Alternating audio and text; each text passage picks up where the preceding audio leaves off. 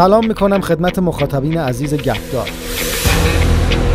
بنده کیارش هم سلام می‌کنم خدمت تمامی بینندگان و شنوندگان گرامی پادکست های گپدای و همچنین امید همکار عزیزم در استودیو ملودای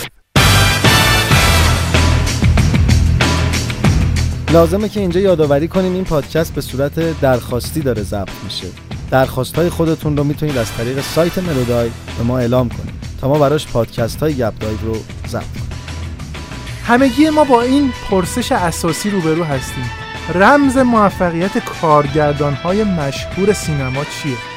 من همیشه با خودم فکر می‌کردم برای موفقیت در عرصه سینما باید در دانشگاه های معتبری مثل دانشگاه های UCLA و NYU و امثال هم درس خونده باشیم. اما مثال نقضی برای این ادعا وجود داره که امروز می‌خوایم در مورد اون صحبت کنیم. مثال نقضی به نام کوئنتین تارنتینو کارگردانی پرحرف و شلخت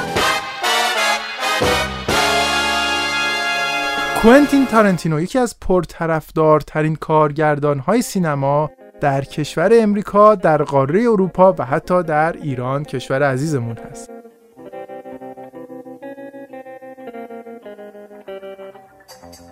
اما چرا این کارگردان با سبک عجیب و غریبش این تعداد بالا طرفدار را به خودش جلب کرده. کوئنتین تارنتینو پسر تونی تارنتینو بازیگر و موزیسین آمریکایی هستش. تارنتینو در عنفوان جوانی تحصیل رو رها می‌کنه. در یک فروشگاه فیلم شروع به کار کردن می‌کنه. بله همونطور که امید اشاره کرد کوئنتین تارنتینو برخلاف بسیاری از کارگردان های مشهور سینما در دانشگاه ثبت نام نمی‌کنه و به صورت کاملا خودآموز شروع می‌کنه به یادگیری علم سینما. کوئنتین تارنتینو معتقده که شما تا یک کاری رو عملا انجام ندین اون رو هیچ وقت یاد نخواهید گرفت.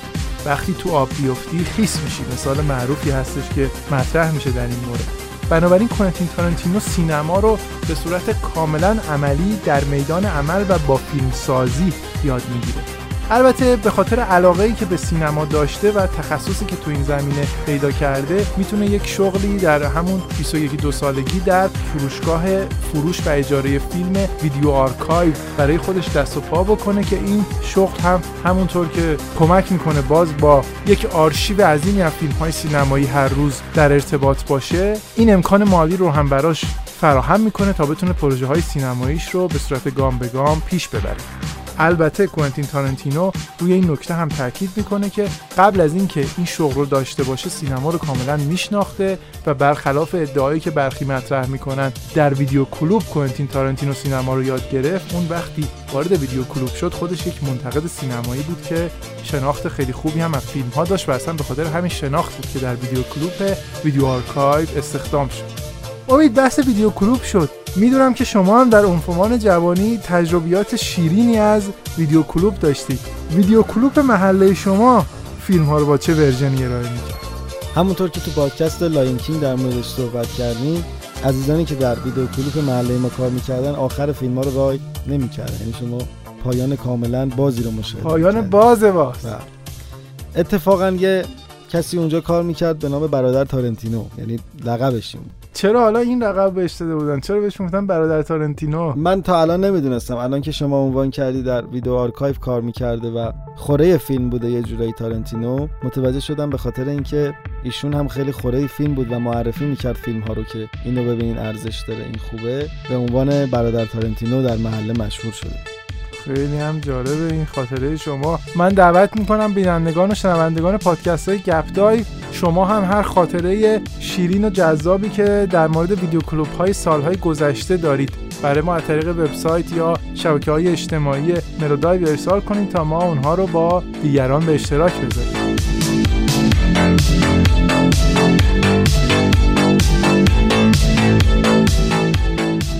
خب امید بریم سر ادامه بحثمون در مورد کوئنتین تارنتینو. در ابتدای بحث شما اشاره کردی که به کوئنتین تارنتینو میگن کارگردانی پرحرف و شلخته. یه ذره راجع به ویژگی های این کارگردان میگی چرا این ویژگی ها رو پیدا کرده داستان کوئنتین تارنتینو چیه؟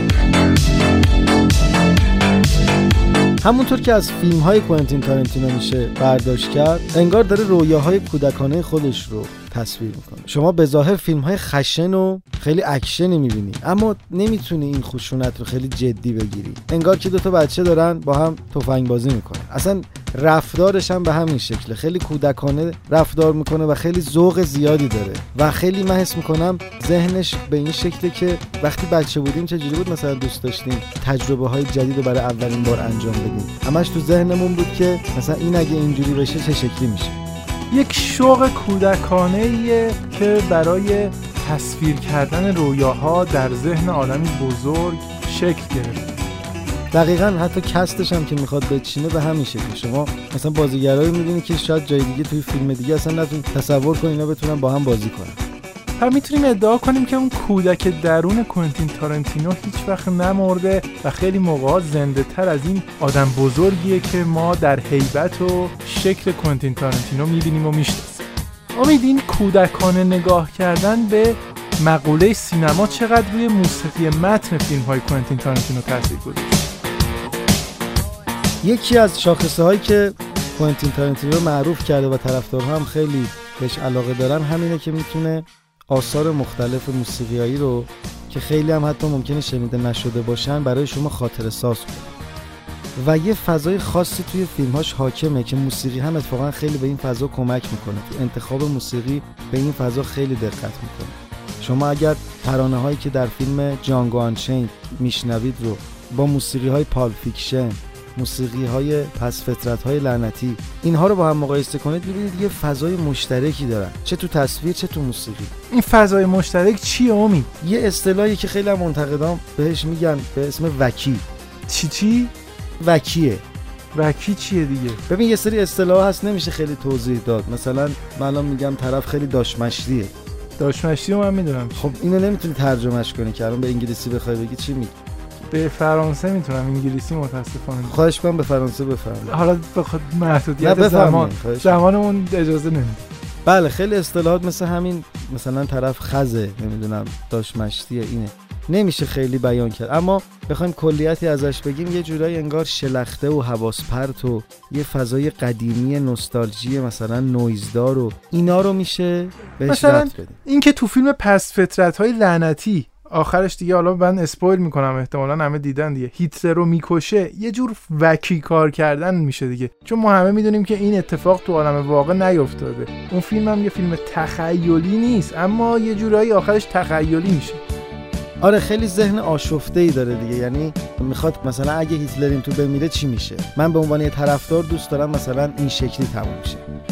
می‌تونیم بگیم پس کوئنتین تارنتینو بیشتر از اینکه خودش رو در مقام یک کارگردان ببینه در جایگاه یک تماشاچی می‌بینه و دوست داره فیلمی بسازه که خودش به عنوان یک تماشاچی در وهله اول از دیدنش کلی لذت ببره. حالا سوال ما این بود که این نوع تفکر چجوری رو موسیقی متن فیلم تاثیر می‌ذاره؟ شاید به خاطر اینکه در همون Video Archive زمان زیادی رو کار کرده یه حافظه سینمایی قوی هم داره. و خیلی از موسیقی ها تو فیلم های مختلف انگار تو ذهنش مونده. اینو شما تو فیلماش می‌تونیم ببینید. میاد از ترانه های قدیمی که تو فیلمایی بوده شاید هم خیلی معروف نیست شنیده نشده توی فیلماش استفاده می‌کنه. دقیقا این همون حرف شما رو برش صحه می‌ذاره که به عنوان یه طرفدار داره فیلم می‌سازه. و من شاید مثلا تو ذهنم یه شیمیدان خیلی خوشذوقی رو می‌بینم که مثلا میگه اگه این ماده رو با اون ماده ترکیب کنیم چی میشه؟ شاید هم خیلی نتیجه خوبی نده شاید منجر به یه انفجار بشه اما این کارو دوست داره انجام بده و نتیجهشو خودش ببینه. خیلی هم از این نتیجه ذوق زده میشه. امید تو موسیقی هم خیلی اهل قاطی کردن موسیقی های مختلف با هم دیگه هست. تو انتخاباش خیلی متنوع کار می‌کنه یا اینکه نه؟ ببین چند تا حالت داره فیلماش. تو مثلا Pulp Fiction خیلی صحنه ها صحنه های آنچنانی نیست. اما با کمک موسیقی های خیلی پرابهت برای مثال خود همون تیتراژ که شروع میشه. انقدر موسیقی قشنگه شما اصلا یه فونت ساده رو داری می‌بینی. اما موسیقی همون اول کار شما رو جذب می‌کنه.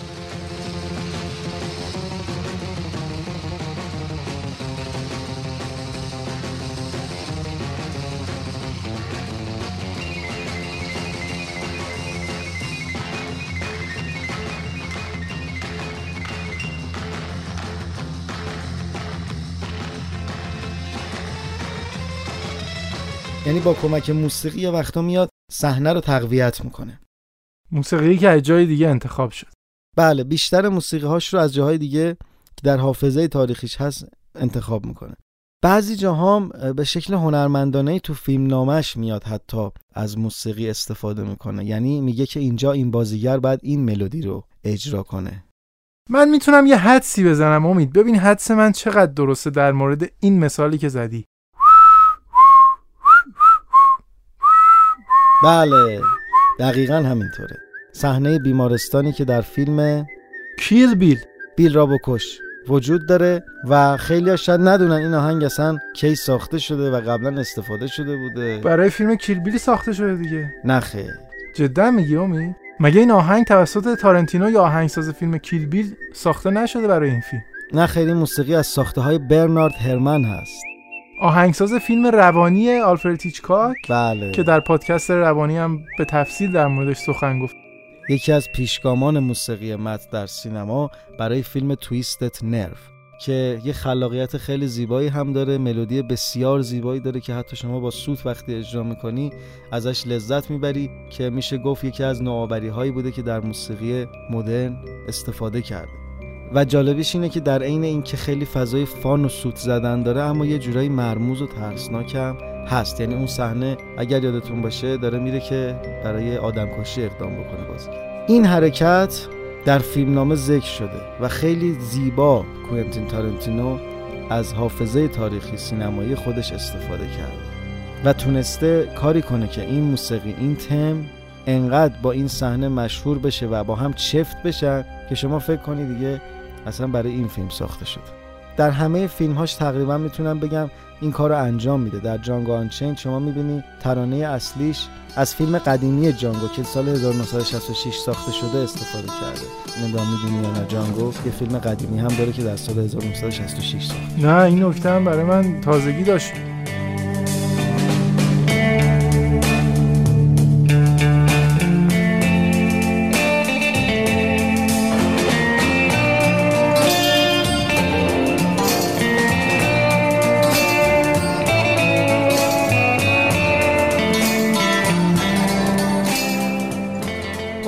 امید اینطور که داری اشاره می‌کنی پس ما می‌تونیم بگیم تارنتینو یک خدمتی هم به سینمای گذشته می‌کنه. به این شکل که از طریق استفاده از آهنگهای محجور گذشته بر روی فیلمهای خودش نسل جدیدی رو که هیچ ارتباطی با اون فیلمهای گذشته نداشتن با این آهنگهای شنیدنی آشنا می‌کنه.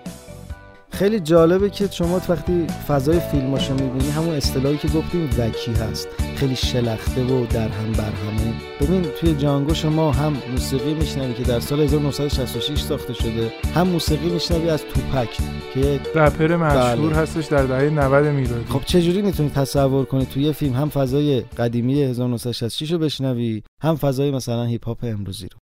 احتمالا اینها همه جزو رموز موفقیتی هستش که نام کوینتین تارنتینو رو چندین و چند ساله که بر سر زبانها انداخته. بله یه جورایی داستان رو شروع می‌کنه و با تخیلات و ذهن آشفتش می‌خواد داستان ببینه به چه سمتی پیش میره. خیلی شاید این به مذاقشون خوش بیاد و خیلی هم شاید چون خیلی از واقعیت فاصله داره و نمی‌تونن فیلم رو جدی بگیرن به مذاقشون خوش نیاد. اما مثلا فیلمی مثل هیتفول ایت جزو فیلم های متفاوت تری هست که خیلی از منتقدها هم نسبت بهش نظر مثبت داشتن.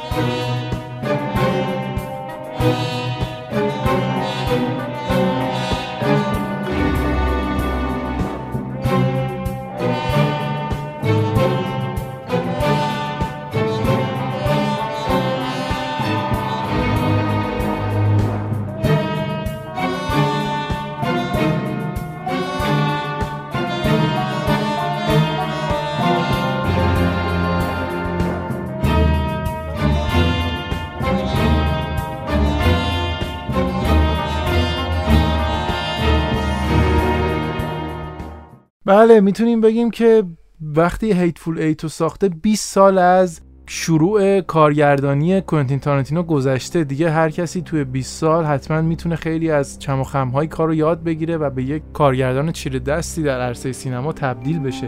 من می‌دونم که در این فیلم با آهنگساز مشهور انیو موریکونه هم همکاری کرده. امید بعضیا میگن که شاید این دو نفر خیلی سبک کاریشون به همدیگه نزدیک نباشه. موریکونه بیشتر با سینماگران مشهوری مثل سرجیو لئونه. ما تو پادکست خوب بد زشت بهش اشاره کردیم. کار کرده سینمای وسترن و اینها. چرا تصمیم گرفته کوینتین تارانتینو با انیو موریکونه برای این فیلمش همکاری بکنه؟ داستان چی بوده؟ بله انیو موریکونه بوده 50 دقیقه موسیقی برای این فیلم ساخته که موسیقی بسیار زیبا و مینیمالی هم هست. اگه ازت بپرسن یه آهنگساز برای سبک وسترن معرفی کن.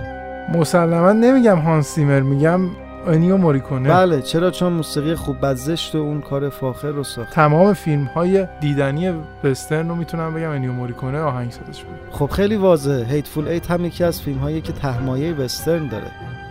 اصلا شاید بگین خود ژانرش وسترنه. بله کوئنتین تارنتینو بعضی وقتا از این گنگستر بازی ها و این کارهای وسترن تو فیلمش استفاده می‌کنه و اتفاقا به نظر من ترکیب جالبیه.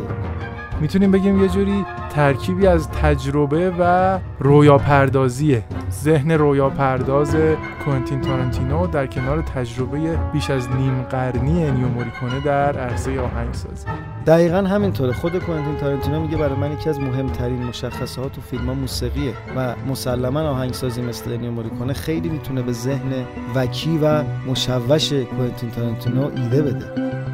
خوشبختانه می‌دونیم در سال 2019 میلادی فیلم روزی روزگاری در هالیوود از کوئنتین تارنتینو به روی پرده سینما خواهد رفت و طرفداران این کارگردان نیز بعد از چند سالی می‌تونن یکی از آثار جدید این کارگردان رو ببینن و از دیدنش لذت ببرن با این توضیحات این قسمت از پادکست های درخواستی رو به پایان می‌بریم. امیدوارم که زندگیتون خالی از خشونت های فیلم های تارنتینو اما سرشار از خلاقیت های کودکانه و شاد فیلم هایی باشه که از کوئنتین تارنتینو دیدید و دوست دارید.